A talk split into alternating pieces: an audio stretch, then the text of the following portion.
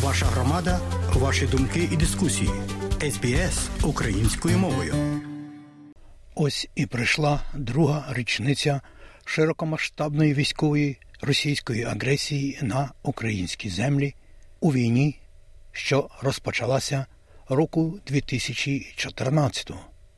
Цього тижня також світове українство вшанувало героїв Небесної Сотні, загибель котрих сколихнула увесь демократичний світ.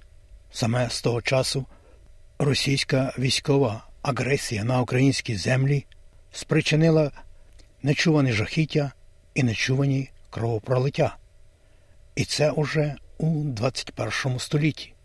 Але схоже, але схоже, влада Росії веде війну не тільки супроти України та українців, але і навіть проти своїх власних громадян. Здогадується, має на увазі ще одну смерть, про яку заявила дружина опозиційного лідера Олексія Навального, яка й повідомила, що продовжуватиме його справу, незважаючи на те, що її чоловік втратив життя. А мати Олексія Навального Людмила Навальна у своєму відеозверненні заявила, що влада Росії дозволила показати тіло її сина, але вимагає, щоб вона похоронила Олексія Навального, свого сина, і провела таємні похорони. У цей же час українці всього світу та міжнародна спільнота продовжують підтримувати Україну, але ця підтримка від міжнародної спільноти не є достатньою. Тому у другу річницю широкомасштабного російського вторгнення по всій планеті пройдуть великі масштабні акції 24 лютого у рамках глобальної адвокаційної кампанії Світового конгресу українців Stand with Ukraine. Президент Світового конгресу українців Павло Грот зокрема наголосив, що дуже важливо донести правильні меседжі до громадян різних країн світу. Про це він повідомив в ефірі національного телемарафону Єдині новини. Пан Грот наголосив, що заклики мають формуватися, зважаючи на контекст країни, який відбуватиметься мітинг. Президент Світового конгресу українців також нагадав, що до глобальної адвокаційної кампанії долучилося понад 400 міст світу у майже 60 країнах. Ну, спочатку, що до других е, роковин початку повномасштабного вторгнення світовий конгрес українців розпочався світну адвокаційну кампанію та хвилю громадських акцій «Stand with Ukraine». Це є і е, різні акції, але головне буде наші е, акції і мітинги на, на вулицях по, по світу. Ми відкрили інтерактивну карту, де ми закликали всі наші громадські організації по світу, щоб записатися до цієї світової акції. Ми дотепер е, ми бачимо, що ми в нас є понад 400 міст у майже 60 е, країн світу. І ми закликаємо всіх небайдужих українців і друзів України. Подивіться на цю інтерактивну карту на ukrainianworldcongress.org або на українській правді. Одна з наших партнерів, що ми разом створили цю інтерактивну карту. Подивіться, де у світі відбуваються ці акції, і масово обов'язково долучитися, щоб всі всі світ почув нас наш потужний голос. Є різні меседжі. Ну, наприклад, возьмемо близький е, схід, і і в цьому напрямку дуже дуже активно долучилися уряди е, щодо звільнення полонених і щодо і щодо е, звільнення дітей. І це є ключові меседжі. Де ми не будемо закликати, щоб давати зброю Україні, але будемо закликати, щоб звільнити наших політв'язнів і наших і наших дітей.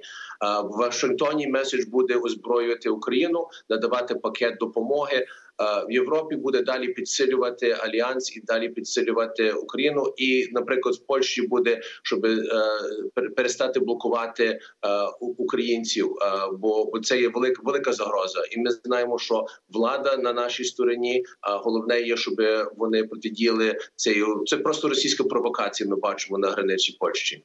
А торкаючись війни. Надзвичайний повноважний посол України в Австралії, високодостойний Василь Мирошниченко, виокремлює думку про засоби медії Австралії, які з початком ізраїльського і палестинського військового конфлікту набагато менше стали інформувати про війну в Україні, яка не стихає, принаймні до початку поза минулого тижня, наближення другої річниці широкомасштабного російського вторгнення. Початку проблем на близькому сході в змі преса пише про Україну значно менше ніж раніше. Ну і це, скажімо, це один з таких факторів, який певною мірою можливо дехто може подумати, що вже війна в Україні закінчилася, тому що вони про неї бачать набагато менше статей, набагато менше матеріалів. І дуже важливо е, залишати Україну у фокусі.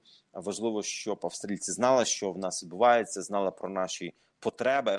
Тут слід сказати, що завдяки роботі різних складових української зорганізованої спільноти Австралії, дипломатичної місії України тут федеральний уряд Австралії вирішив надати додатково 50 мільйонів доларів для потреби оборони України у цій війні.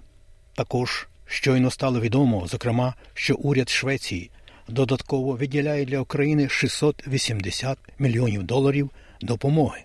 Ця країна надзвичайно дружелюбно ставиться до України та українців і на протязі цієї війни неодноразово вже надавала фінансову підтримку українцям. Далі торкаємося одного із найскладніших питань. Пані Марта Артеменко, яка займається питаннями новоприбулим з України, або вірніше українцями, які текли від жахіть цієї російської військової агресії на українські землі у світи широкі. Чимало їх перебуває у Сіднеї, за повідомленнями Департаменту міграції Міністерства внутрішніх справ Австралії, до Австралії прибуло приблизно 11 тисяч 400 громадян України. Ось що виокремлює задана пані Марта Артеменко. Помітна така тривога людей, так тому що ну тривога через е, невизначеність. Ну тобто, скажімо так, якщо е, мова йде про візи, які пов'язані з роботою, так чи з навичками, які можуть принести користь Австралії, то тут є ще вікове обмеження. Ну тобто, це в основному 45 років. Але в нас е, є ну якби багато людей, які вже старші трошки ніж 45 років, і ну що робити їм? А вони приїхали сюди, наприклад наприклад, з дітьми. Е, ось а ці діти вчаться в школі, будуть можливо поступати в вищі навчальні заклади. От, і як їм потім повертатись в Україну? Незрозуміло, що буде далі в Україні, як довго буде тривати е, ця війна. Ну тобто, в людей дійсно великий рівень тривожності щодо цього питання, тому що ну це стосується їхнього майбутнього. Продовжуючи тему війни і її наслідків, зокрема для дітей та усіх, хто бачив ці жахіття і був свідком війни. Доктор Дмитро Марцинковський, який перебував у Сіднеї, наголосив для СБС Україні на одній із найбільших проблем, що виникла з початком війни у 2014 році, і не була начуваного масштабу до днів теперішніх, коли українці у пошуках безпеки і задля життя своїх дітей і близьких роз'їхалися по всій нашій планеті. Насправді війна триває не з 22-го року, а з 2014 року. Просто ми, мабуть, не настільки активно говорили про ці речі, але всі ці вісім років ми бачили людей, які так само постраждали від наслідків цього вторгнення в 2014 році, і ті проблеми, які існували тоді, е, вони зберігаються і зараз. Єдине, що збільшився масштаб, кількість людей, які одночасно е, зазнали цієї травматизації. Тобто, звичайно, будь-яка війна, будь-які військові дії, так само як і там інші масові травматичні події, вони мають надзвичайно негативний вплив на психічне здоров'я одразу великої кількості населення. Величезна кількість українців враз втратили свої домівки або були змушені тимчасово покинути свої домівки в пошуках більш безпечного місця для себе, для своїх сімей, для своїх дітей.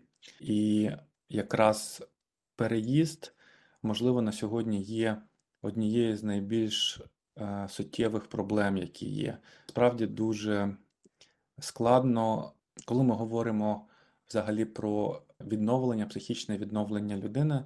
Ми не можемо розглядати його окремо від е, фізичного здоров'я, ми не можемо розглядати його окремо від контексту соціальних факторів, тому що це все є взаємопов'язані між собою речі. І коли людина знаходиться в такому підвішеному стані, ми називаємо це стан лімбо, психологічного лімбо, коли фактично не знає, де він буде мешкати завтра, чи будуть у нього гроші на те, щоб прогодувати свою сім'ю, на те, щоб забезпечити дітям безпечне середовище для зростання.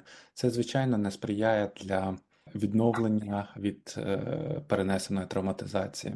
Це навпаки ще більше обтяжує людей і збільшує ризик того, що вони будуть мати негативні наслідки для свого психічного здоров'я, такі як, ну, в першу чергу, це звичайно тривожні розлади, це депресія, і, е, звичайно, розлад, який дуже на слуху, це посттравматичний стресовий розлад. Іншою великою проблемою є те, що, на жаль, на сьогодні війна зачепила всі сім'ї українців, і не тільки тих, які мешкають в Україні, а й тих, які задовго до цього переїхали в різні європейські країни, в Австралію, наприклад. На сьогодні не можна знайти жодної української родини, яка не має члена родини або близького другу, або колегу, який би не загинув або серйозно не постраждав би від військових дій. І саме відчуття втрати, яке далеко не завжди проходить безслідно, воно на сьогодні становить досить суттєву небезпеку, оскільки в подальшому воно може ставати більш комплексним і ускладнюватись знов таки розвитком тих самих розладів, які я перелічив до цього. А ось асоційований професор Антон Богданович зі Сіднею на запитання СБС українською до нього, чи помічає він втому від війни. Нагадаю, що війна почалася в Україні у 2014 році, опісля загибелі Небесної Сотні і Революції Гідності. А уже 24 лютого 2022 року Російська Федерація продовжила широкомасштабну війну збройною військовою агресією, яку тепер називають також як президент України, уряд Української держави і народ терористичною агресією. Отже, про погляд на втому від війни поза межами України говорить згаданий уже пан Антон Богданович. Ну, є втома, втома від війни. Війна, по суті, стала фоном. Тобто, так, ми перші там навіть 3-4 місяці постійно про це розмовляли. Зараз ну трохи питають, але не так активно. Тобто, людей все одно цікавить, що там, як там відбувається. Вони там також намагаються допомагати, але все більше і більше це стає фоном. Це стає тим, що вже довго триває, і незрозуміло, коли воно закінчиться. Саме тому нам треба, щоб це змінювалось, щоб це не була безкінечна позиційна війна, допомагати максимально нашим військовим, допомагати ЗСУ. Чим більше ми підтримуємо їх зараз, тим швидше закінчиться війна, і тим більше буде підтримки, і тим менше будуть про Україну забувати. Чи була можливість якось оминути війну з точки зору історикині Ірини Скобі, яка незадовго прибуде до Мельбурна і очолить українські студії у Мельбурнському університеті? З погляду на складну минулу історію взаємин поміж Україною і Росією, яка окуповувала українські землі неодноразово і знищувала українців сотнями літ, у тому числі голодомором геноцидом, можна якось сформувати думку чи погляд. Отже, слухаємо згадану історикиню. Ось як історик, чи ви вважаєте, що на війну треба було очікувати і сподіватися на неї? З огляду, звичайно, на історію минулого. Дуже дійсно важливе питання, е, тому що ми маємо розуміти, що е, події, які зараз е, переживає українське суспільство і спільнота за кордоном, вони не виникли одномоментно через одну заяву одного політичного діяча чи через якісь дії конкретної людини. Це все процес, який е, відбувався якби поступово, і певним чином е, якісь процеси були більш помітні, інші менш помітні. Але якщо подивитися на розвиток історичних подій, ми бачимо, що претензії стосовно е, регіонів які зараз є епіцентром бойових дій, починаючи з 2014 року. Це Донецька і Луганська області. Зараз це Харківська область, південь України, Херсонська, Миколаївська область, в тому числі Крим. Претензії Росії стосовно цих регіонів вони існували давно і не з'явилися тільки 5 чи 10 років назад. Навіть після проголошення незалежності України в 91-му році, уже тоді, як український парламент е, прийняв це рішення, відразу з Росії вже були сигнали про те, що е, будуть якісь дії е, і невизнання нашої влади на території Донбасу чи Криму.